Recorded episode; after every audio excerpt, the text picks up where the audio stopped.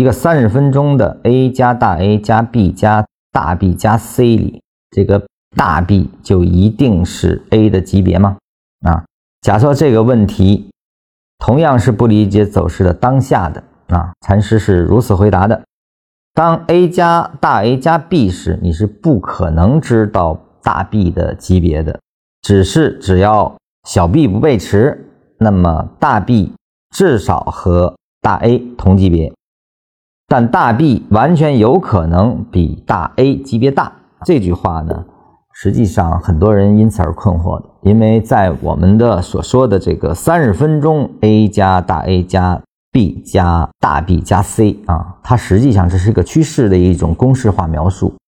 那么在公式定义里，大 A 和大 B 是同级别。否则就没有 A、B 之分了，因为这个在禅师后面的意义说，当这个大 B 跟 A 同级别的时候，那它是符合定义的。当如果 B 生长出来更大的中枢了啊，这是完全可以生长的。咱们前面讲过中枢生长，当它生长出更大级别，这个大 B 已经大于大 A 的时候，这个时候这个大 B 已经不是定义下的这个大 B，而是。把从 A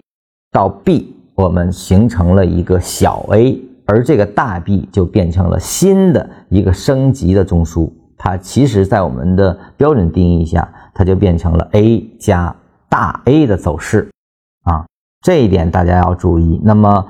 它前面的这个三十分钟的 A 加大 A 加 B 加大 B 加 C 的这个公式里，只是在图表下所看到的有两个中枢的一种描述，不是这个缠论一开始定义的 A、B 的同级别、同方向两个中枢下的趋势走势的描述啊，这里面是有一些差异。但是呢，我们说读文要读义啊，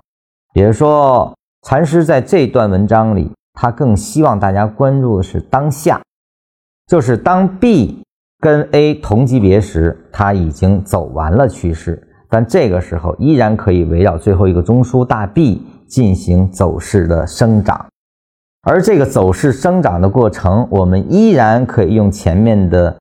跟随的方法，一段一段的去操作它。当这个大 B 变成了一个更大级别的大 A 时，你要意识到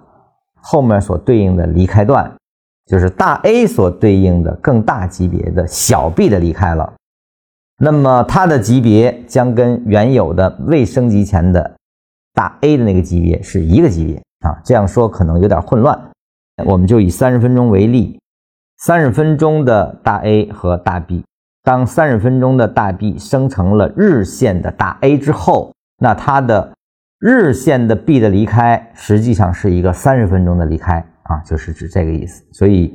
理解级别，理解走势生长，你对这段话你就知道，